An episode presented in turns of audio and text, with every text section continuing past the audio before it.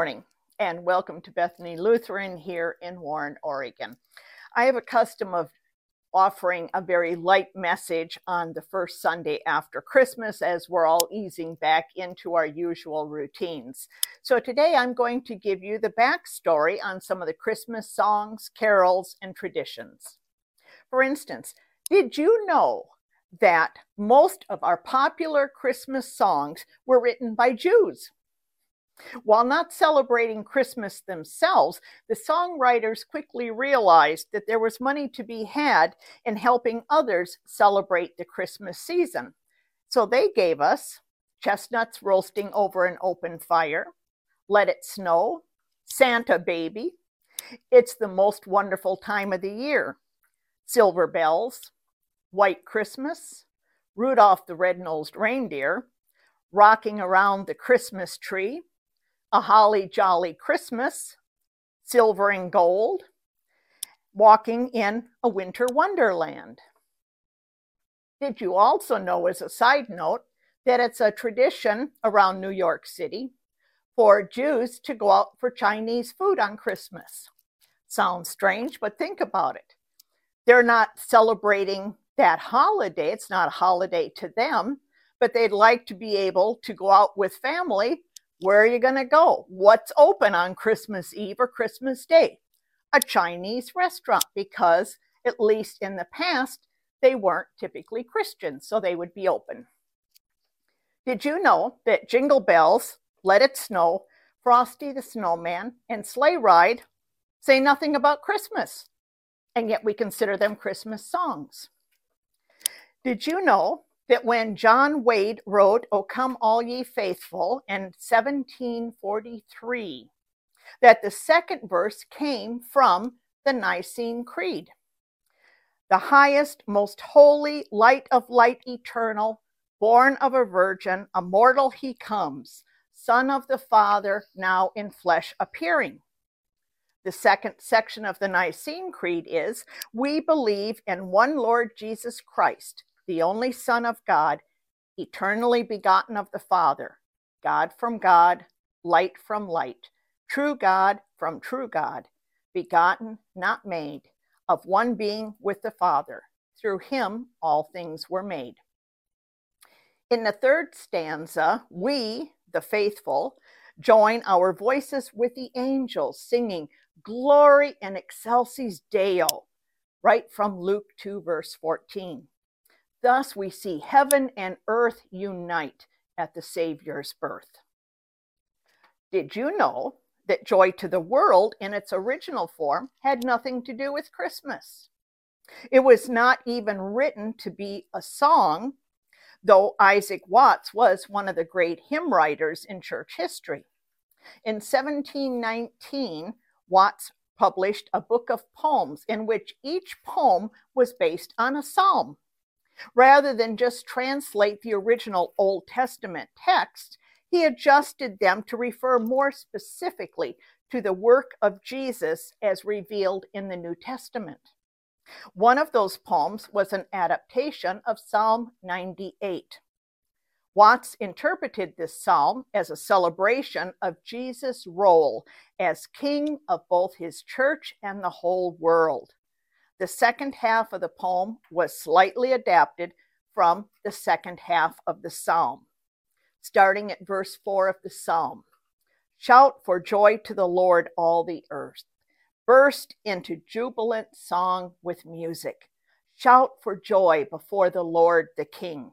Let the sea resound and everything in it, the world and all who live in it.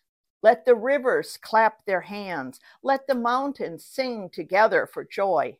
Let them sing before the Lord, for he comes to judge the earth. He will judge the world in righteousness and the people with equity. Did you know that the first Noel had its roots in the 15th century in oral form as an Epiphany carol? It mentions the shepherds in the first verse, but mainly focuses on the journey of the Magi. It was first published as a Christmas carol in the early 1800s. Originally, it had a sixth verse. Then let us all with one accord sing praises to our heavenly Lord, that hath made heaven and earth of naught, and with his blood mankind has bought. Noel, Noel, born is the King of Israel. Did you know that Silent Night came about because of a flood damaged organ?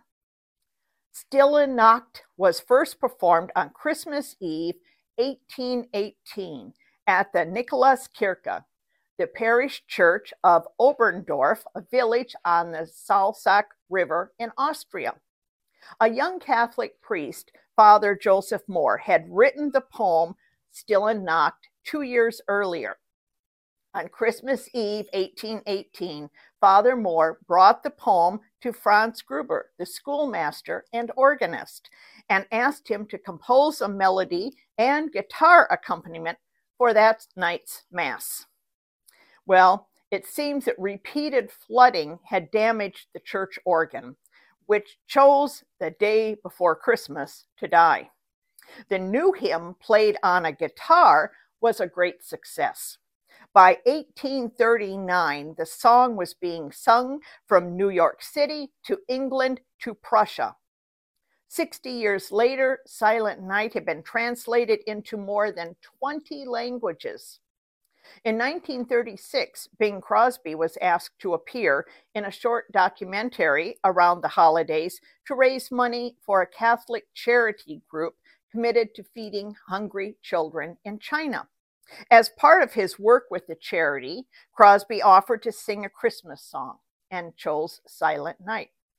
Crosby did not plan on cutting a record on the carol because he did not want to make money from religious music. His brother Bob pointed out that Bing could assign all the royalties of the song to the charity group. Little did he know that over 70 years later, his recording would still be generating funds for charity groups, whereas Father Mohr and Franz Gruber died penniless. Did you know that the Vikings appear to be the first people to celebrate with an evergreen tree?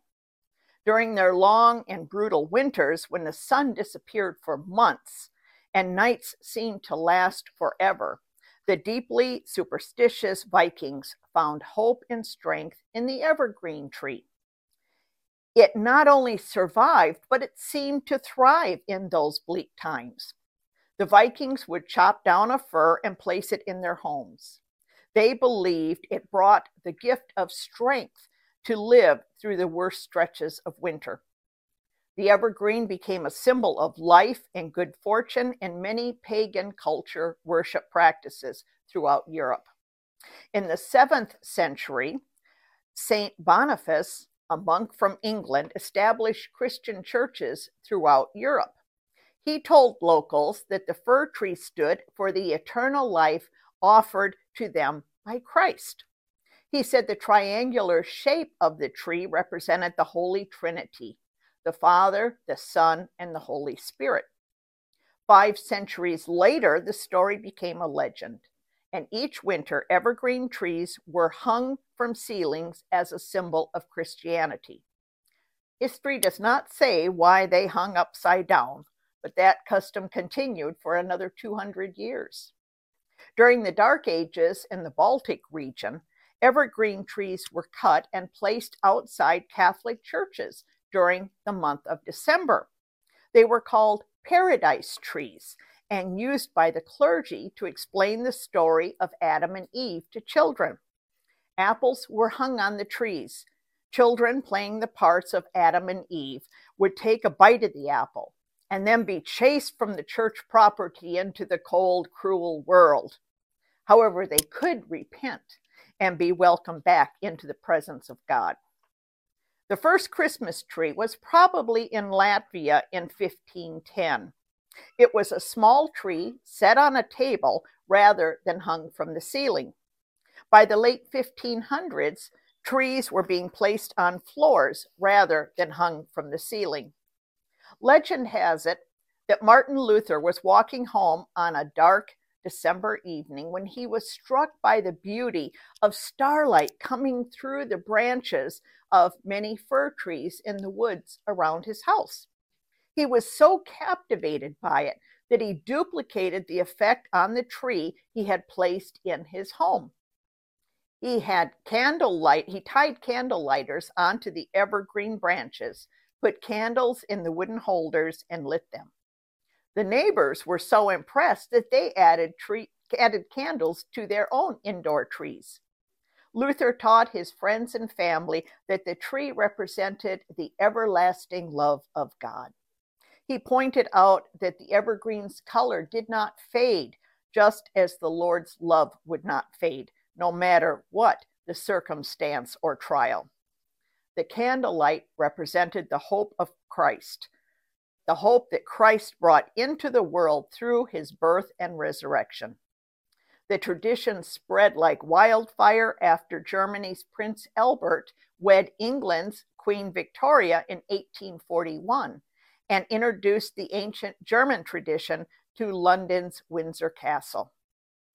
However, you celebrate Christmas, whatever Christmas songs you listen to, whatever Christmas hymns you sing, however you choose to decorate your home, whatever Christian traditions you observe. It all goes back to the greatest gift ever given, given the gift of our Savior from God, a Savior called Jesus, Prince of Peace, King of Kings, Lord of Lords, Emmanuel, the Lamb of God. He is the hope and salvation for all the world for all time. He is truly the reason for the Christmas season. Amen.